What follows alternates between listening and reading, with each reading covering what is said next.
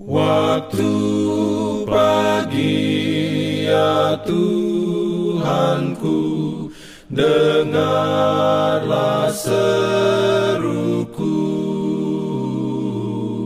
Melayang doa yang sungguh Memandang padamu. Selamat pagi pendengar Radio Advent Suara Pengharapan Mari mendengarkan suara Tuhan melalui tulisan pena inspirasi Yesus, nama di atas segala nama.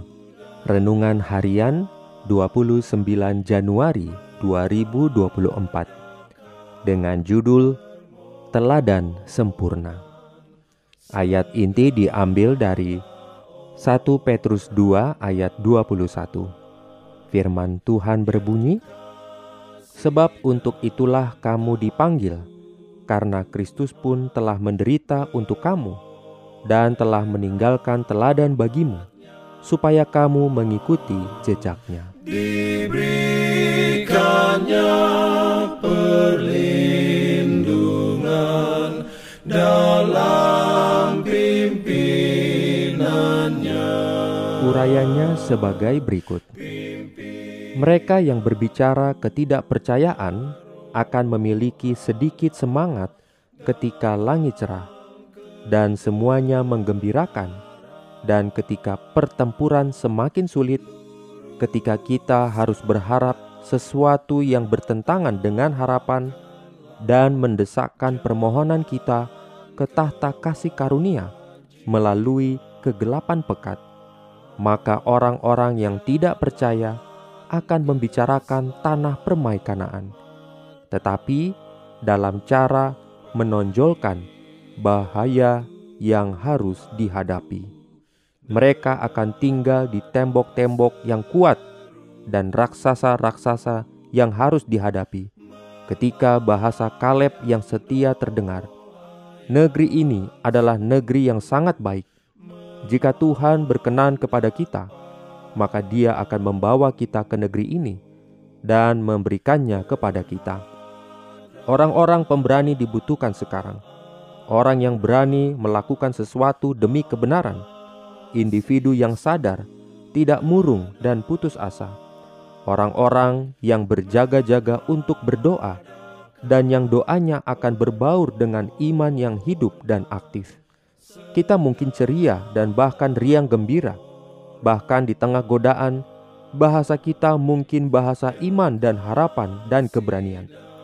Tidak ada yang ringan, tidak ada hal remeh yang harus dimanjakan, tidak ada lelucon rendah yang keluar dari bibir kita, karena hal-hal ini memberikan keuntungan besar bagi setan, dan kita sedang hidup di saat penghakiman yang hikmat, ketika kita harus menghancurkan jiwa kita mengakui kesalahan kita, bertobat dari dosa-dosa kita, dan saling mendoakan agar kita dapat disembuhkan.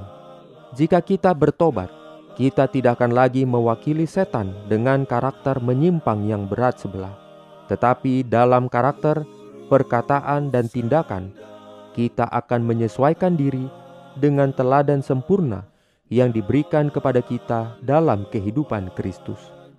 Kecuali kita mengikuti teladan ini, praktek jahat akan mengukuhkan kita dalam jerat setan.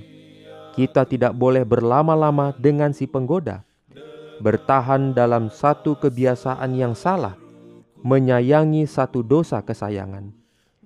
Jika kita mengaku dan meninggalkan dosa kita, jika kita datang kepada Yesus dalam penyesalan dan kerendahan hati, mengakui ketidakmampuan kita untuk menghilangkan satu titik atau noda dosa dan bersandar sepenuhnya pada jasa juru selamat yang disalibkan, kita dapat mengharapkan pengampunan.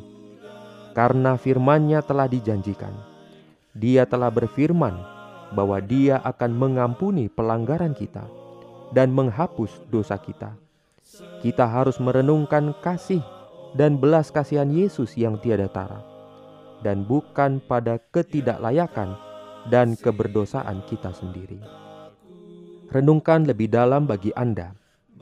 apakah ada sesuatu dalam hidup saya yang menghalangi saya untuk mengikuti Kristus sepenuhnya?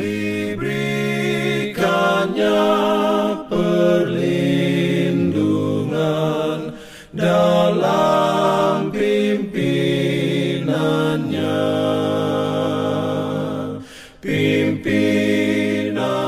Jangan lupa untuk melanjutkan bacaan Alkitab sedunia. Percayalah kepada nabi-nabinya yang untuk hari ini melanjutkan dari buku Yeremia pasal 1. Selamat beraktivitas hari ini. Tuhan memberkati kita semua. Jalan kewajiban.